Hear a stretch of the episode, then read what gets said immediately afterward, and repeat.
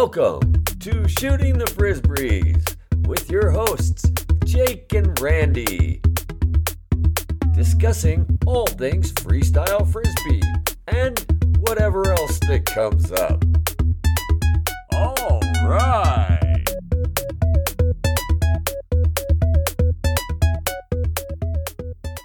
Welcome to Shooting the Frisbees with Jake and Randy. Hey, Randy, how's it going? Hey, Jake, I am doing great. How are you doing today? I am wonderful. Awesome. That is great news. You know, I have forgotten when did you start playing and start competing? Could you remind me of that? Yeah, so I started playing in 1995 and uh, started competing in 1996. And my first event was the Yakima Flight and Kite Festival. Ah, yes, that's right. I remembered it was the mid 90s, but I wasn't exactly sure what your start date was. And uh, I was just curious because, you know, the last few episodes, we've been really kind of diving into the history of our sport and talking about those early epic tournaments like the Rose Bowl and those NAS tournaments and the FPA tour tournaments that had like amazing turnouts and you never got to partake in any of that. So I was curious to ask you what were some of the big tournaments that you attended and participated in when you started in the mid 90s? Yeah, it's an interesting question. So the uh, that first tournament, the Kite and Flight Festival, actually was a really big tournament. So of course it's my first tournament, and I had no idea what to expect. But there were a lot of players there, and a lot of people who I had not seen on video, didn't really know anything about, and um, just sort of realized how much growth I still had left to do in my in my skill level. You know, you go to a tournament, you're like, yeah, I'm badass, I'm going to show off, and then you get there and you're like, eh, not really. I tied for last, so there you go. I think that's probably a pretty similar experience to everyone's first tournament. You know, you kind of go there all hungry and excited, and you're like, wow, I've got a lot to learn, right? Totally. But then, yeah, thinking about some other ones. So I guess another standout one for me was FPA Worlds in Hawaii. Uh, for me, that was my first time really traveling Yakima wasn't that far for me because I lived in California, but going to Hawaii was a really big deal, getting on a long flight and all that stuff. But then at the tournament, there was very large turnout. Um, that's where I met Paul Kenny, and there are also a bunch of international players. I think Peter Bowie from New Zealand was there, and uh, Stefan and Roland from from Europe. There's a whole bunch of European players there. So I don't know. It was just uh, another eye-opening experience. And actually, there's people that I've seen at that tournament that I don't think I've ever seen at tournaments since that was definitely a, a deep tournament for sure. Yeah, I think that's where I first saw Joey Hudoklin play, and I think he was playing with uh, Craig. What's Craig's last name? The airbrush guy. Simon. Craig Simon. Captain Airbrush. Cap- no, Craig. No, not Craig Simon. Craig Smith. Craig Smith. Craig Smith. That's it. Yeah. Yeah. Captain Airbrush. And Yeah. I remember Did they he- played with a small disc, and people, someone told me because I was so new, people were like, "Oh, watch out for this team. Oh, check out those guys." And they're like, "You never know how this team's going to do. They could crush everybody, or they could just be nothing happens. It's really risky." Interesting. I think I saw Gina. Yeah, I saw Gina Sample there too. One of the few times I saw her compete in person.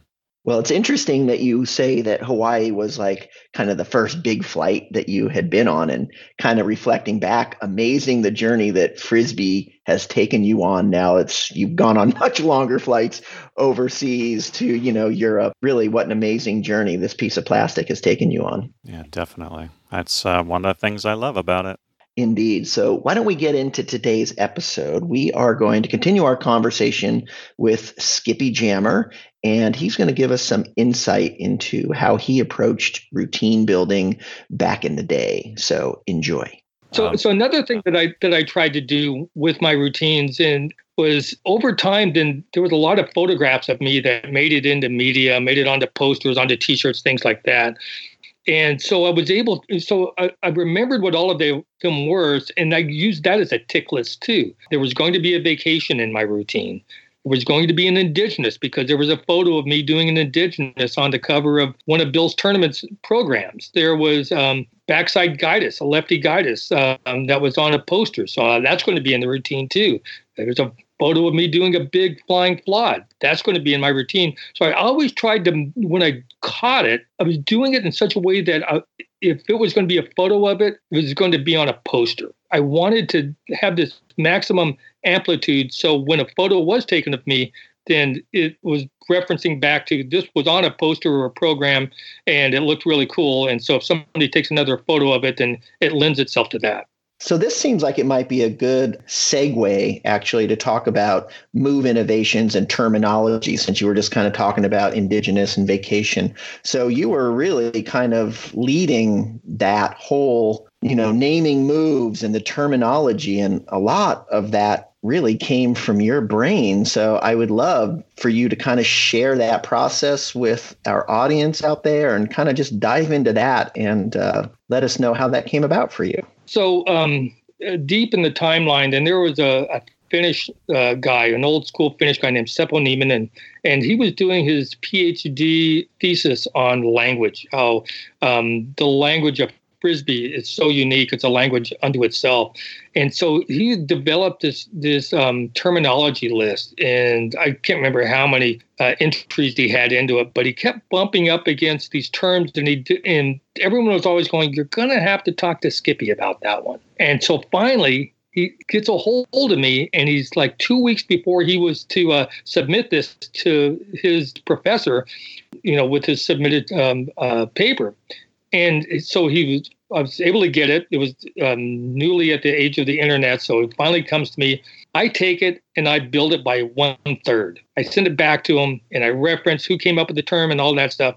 It goes, I can't use this. You completely revamped what it is. I said, Well, at least it's accurate. What it does is it shows that there's so much knowledge and terminology out there that it goes beyond what anybody's singular focus is. It needs to be you know, viewed from a community. Now, with that said, when I was in Modesto, then we were very much into satire. We were very much into words, language.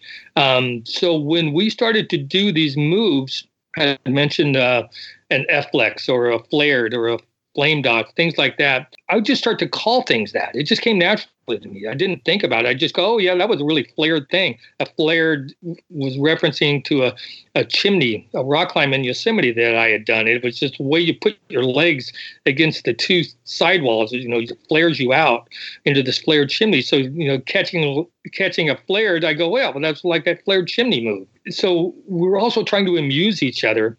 And then when I moved to Sonoma, at the time, I would never stop a jam until I had done something that I had never done before ever in my life. It was, you know, there was so much of an inventive energy to what we were doing. You could literally do that every single jam, do something brand new that had never been, been done before.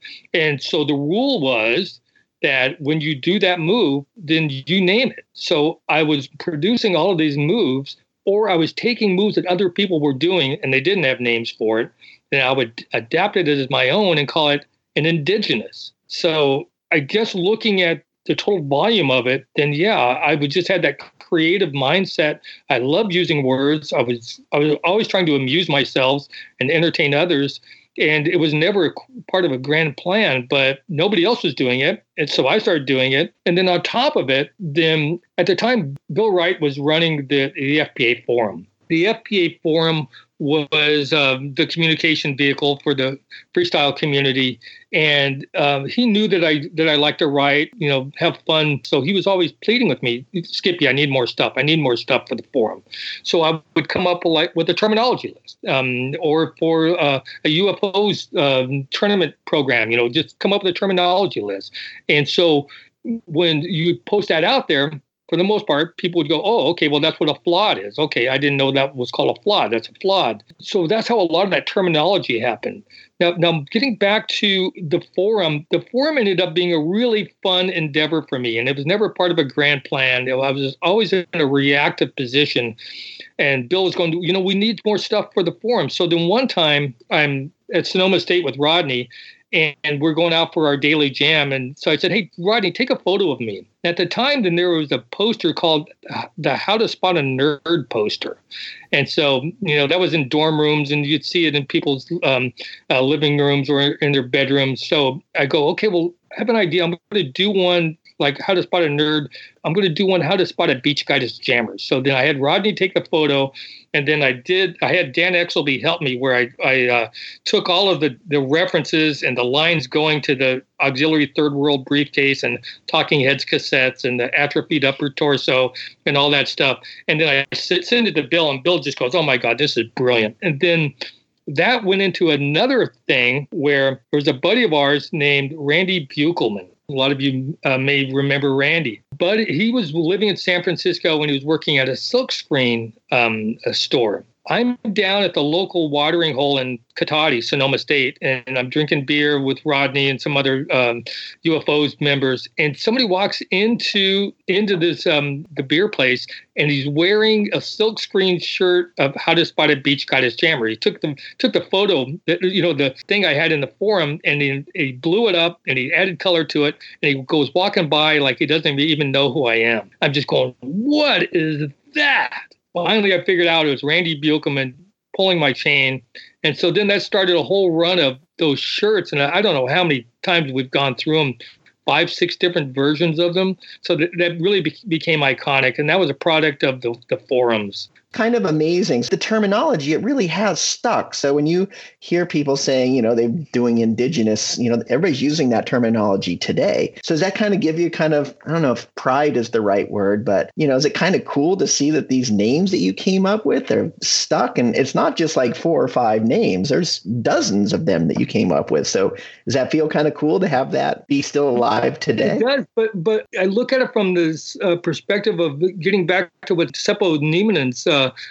focus was on that this is this is language. It's alive. It's constantly evolving. For example, when I first started to do what I called a flare, um, I'm sorry, a flame dots. A flame dots at the time when we developed it, it was a figure four or a grapevine catch. It started off as a as a trap where you trap the disc with your hand onto your foot. So you weren't catching it with your hand, you're trapping it onto your foot. And so we called that a flame dots. I don't know why, but that's what we called it. And then um, when other people started to do it, because again, I didn't I didn't invent it. Somebody was going to find that along the way, and certainly they did. So somebody else finds it, and they call, well, that's a grapevine. Somebody else goes, oh, that's a figure four. So some of the things I brought to the table that I termed, if you will, didn't stick, like uh, an inverted flamingo. This was uh, maybe a little bit of a pet peeve for me, in that people I see people call it an R bond or um, what's some of the other names that it's called? To me, that's an a inverted laser. flamingo yeah yeah a laser yeah. So you know why why doesn't our sport have an invert? Why why can't we have a flying invert? That is our flying invert. Why don't we call it that? That's just me. So i look at it as language is alive. Um, it doesn't have to follow a logical progression. You take something and you and um, you apply it to how you see fit. Also things like uh, another one that came up recently was analogous and off of indigenous. You know what what is an, an analogous? Um, what is uh, an extraneous um, how is an extraneous different from China syndrome? Um, so things like that. To me, it's entertaining, and it, it is an honor um, to see that kind of extended legacy of things that I came up with. But it's not across the board. I think. I guess that's my point. So what I think the beauty that you brought to this whole language is that it didn't make sense. So I get a flamingo, but yeah. like you say, a flame dot. Why'd you call it a flame dot? I don't know, but it's kind of cool. But you know, like brain hotel, alien birth ritual. I mean, all of this stuff doesn't really match the move, but you know, it just matched your brain. Yeah, with you're right. But with my mindset, then alien birth ritual. Okay, so there's a move called birth, and it's not B I R T H, it's B E R T H, like a, a sailboat birthed in a harbor. So you're ah. holding the disc under your leg as you're crouched, just like the sail ship. The vessel is waiting to undock. So that's the birth. So then it just kind of expanded. Well, the move gets you into the birth position. So then I just flipped it. So now it's B I R T H. Again, I'm a little bit off topic, but that was my that was my process. That's if you will. off topic. That's there is a there is a process. yeah, it's not off topic at all. That's right on That's right spot. on topic. So, so so here's how indigenous came along. Was was I start I wanted to do that that cross body under the ankle catch. But the way I started doing it was with the claw delay because I was jamming with Craig. Craig Van Sickle was living in Cotati at the time. Uh, during that summer of uh, what was it, um, 85, maybe 84, something like that. And so I was trying to do the claw thing like he does it. So I would swoop it behind my back, and when I would catch it, my back leg would completely clear. So it looks like I'm catching a duh because my leg was almost coming all the way down by the time I'm catching it. So it looks like an illusion. So that was how I was looking at it. It was indigenous. It's like a duh, It's like native to what you were already doing before. And then it just kind of caught. It became dig or indig or something like that. So indigenous. So then extraneous, and what was the other one? How how are those all different? Yeah. So extraneous was okay. You're now you can catch it under the back leg under the the back ankle. But now you throw the other leg up there so it's going under both legs basically flipping the hand so it's not a flawed it's under the ankles. And so that's the extraneous. So it's you know it's not of this earth. It's from somewhere else. And then china syndrome is actually an extraneous. There's no difference. Mikey reed was doing just flying death extraneous is wiping out oh they're the same thing i did not know that so an extraneous is under both legs. Both legs are in the air. Goes under yeah. both legs when you're reaching across your body and catching yeah. it. Are you landing yeah. on your feet, or does it matter? No, you're wiping out. You're wiping out. Okay. I mean, at least I do. Uh, Pat Carrasco probably wouldn't wipe out. He could probably do it with grace, but okay. I couldn't do that. Okay, and a China syndrome's the same thing. I th- I thought China syndrome meant your legs were higher and you crashed, and I actually thought Maybe. extraneous was something completely different. Set the record straight. I don't know. There, they're both above my pay grade. That's all I know. no, come on. But is there a difference as to whether your palm is up or palm is down or hand is inverted? So what I was doing was if palm was up, then that was that was uh, indigenous. If if palm was down, that was analogous. Okay. It was similar to indigenous. Got it. What about like inverted? An, an invert is what I call a tron. So anything that was tron is tronic. So you invert the wrist like Digitron. Digitronic. It's an, it's an indigenous tronic set. Does that make sense? Yep, that makes so much sense. That's why it's yeah. the Digitronic skid under the leg. Yeah, yeah. Got it. Okay. Instead of Twistoflex, they're doing it dynamic, so that's Dynoflex. Dynoflex. It's not to the hand behind your back. What's the dyno part? It's it's dynamic. Because why? Because you're shooting it. It's a, a crossbody under the leg shoot. Oh, got it. See, there's so much logic to this, Randy. You're saying it's just all random, but it actually all connects back together. You just have to talk to Skippy to get it to understand it. Look, I'm right here with you guys, and it all sounds like gobbledygook to me. So, so wait. So Mike, so Mike Galoob comes up to me and he goes, "So Skippy, I figured it out. There needs to be an app called What Would Skippy Call It? And you just feed the move into it, and then the term would come up. That so, so give credit to Mike Galoob for that one. Yep. What would Skippy call it? That's a good one. Um, Godzilla's puke. What is that? Okay, so we're at the beach. Me and Tommy, we're doing the, the lab thing down at, at Gaitas Beach at the end of 12th Avenue in Santa Cruz. And Tommy does some crazy combination with all these skids and it's on the edge. Honest to God, I don't even know what it was. But I go, whoa, holy shit, what was that, Tommy? And he goes, Godzilla puke. I go, nice.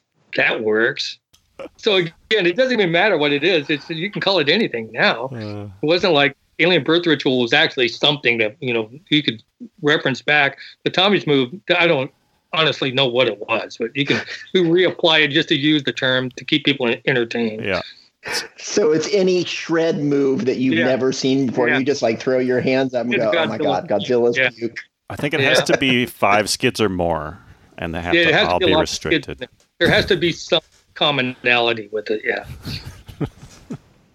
okay, so the forum once again, Bill's hounding me. We need content. We, you know, uh, I need to build this thing up more. So I started to do this list that that um, I would just do to have fun with my friends. So I would do come up with categories: most turbo, player of the year, best party, and just come up with like this uh, uh, with a list. And then I tried try to apply names to it just to give recognition diversify it. Uh, so I mentioned as many people as I can, and just did it tongue in cheek. That Skippy says that um, that Rick Castiglia is, is the player of the year, and so you know I'm just having fun with it. But then there was nothing else that was out there, so that was the only point of reference. So even when it was done c- kind of tongue in cheek, there was nothing else to rival it. So people took it seriously, and that wasn't the intention. But again, since there was a void for that kind of stuff, it got a lot of credibility. Again, it was just me saying it. And also to to my astonishment, people started taking it seriously and no one ever really challenged it. I thought for sure that people would say, oh, that's a bunch of BS. And I, I had a better year than Rick Castiglia. It's like, why is he giving him the credit? That never happened. And then every year I started to do it. And then it built into something more legitimate where it was something that people really looked forward you could make the list of most improved or most turbo wow, that really made your whole year that you got that recognition and it's in print right there. You could show it to your mom. You can show it to your friends. You can take it to work and say, look, I am the most turbo. And it says so right here. And so that was also really cool. And then that dovetailed into what became the decades list. And so the decades list was also an extension of that, where it's basically a blown up Skippy Says thing, where, okay, I had to reflect on on the decade of the 80s, which is what happened once it flipped from the 80s to the 90s. And I remember driving in the car with Bill Wright in Fort Collins, and I just crunched all of this this data.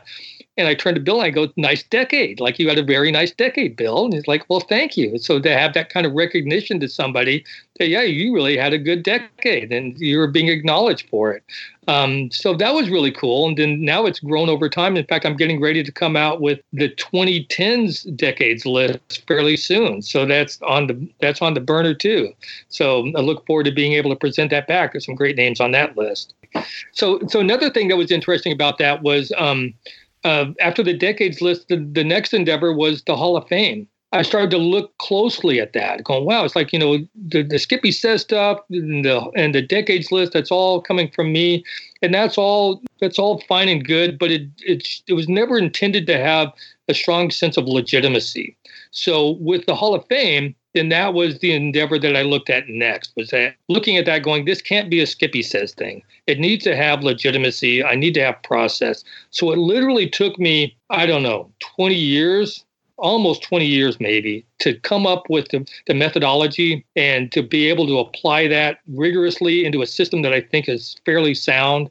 It's not perfect, but I think it, it, it works pretty well. Being able to collaborate with people like Stork and Paul Mary and some of the old timers it really helped a lot. Then also studying a lot of the other Hall of Fames, um, the other disc Hall of Fames, the the Guts or or the Frisbee Hall of Fame, if you will, the Ultimate Hall of Fame, uh, the Disc Golf Hall of Fame, seeing what works with them, uh, with those systems, and seeing where they're limited. Then I'm very proud of what we've accomplished as a committee, and I'm very proud of what I've contributed to the, the Hall of Fame process and the results of that. I, I think it's really something unique and something that um, we're all proud of. It's a great system. I love being able to acknowledge all of the great players who've both been yeah. great competitors and been great contributors to the sport. So it's wonderful. You know, when Stork really nailed it when he he recognized that these are life affirming events. So if you are inducted into that Hall of Fame, then it's it's pretty damn deep. Where that, that's again, that's life affirming. Where that's one of the true highlights of your entire life, being recognized for what you did within the context of you being a freestyler. Well, you know, I gotta say, I really love talking to Skippy and hearing his stories. Uh, just, uh, I don't know, it's it's a little it's a little more personal for me. You know, we've been interviewing a lot of people and hearing about the history of the sport, and it's history that I wasn't involved in. So it's really fascinating and fun to learn.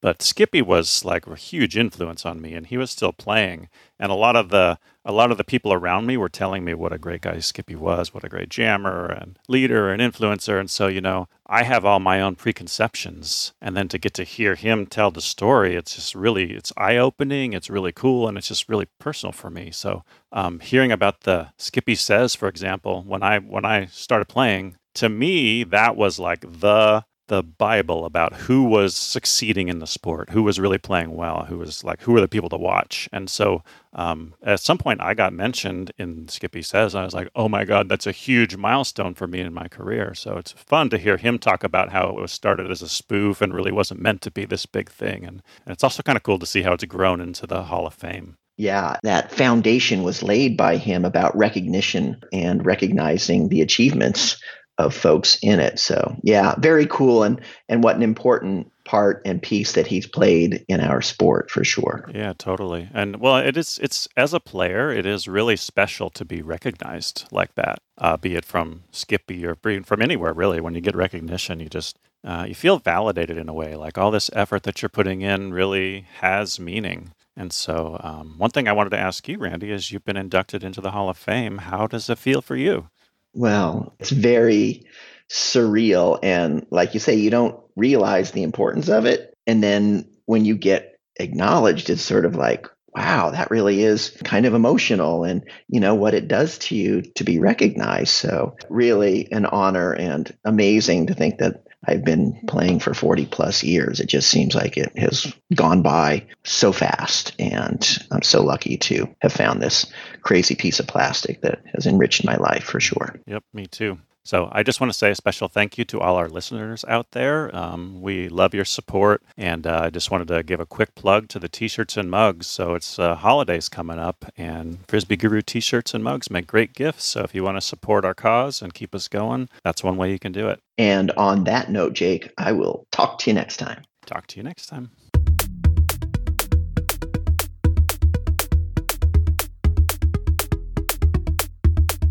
Thanks for listening to Shooting the Frisbees with Jake and Randy. To contact us or for more info, check us out at frisbeeguru.com. Home to Haynesville, shooting the frisbees and live streaming freestyle frisbee. Oh, yeah!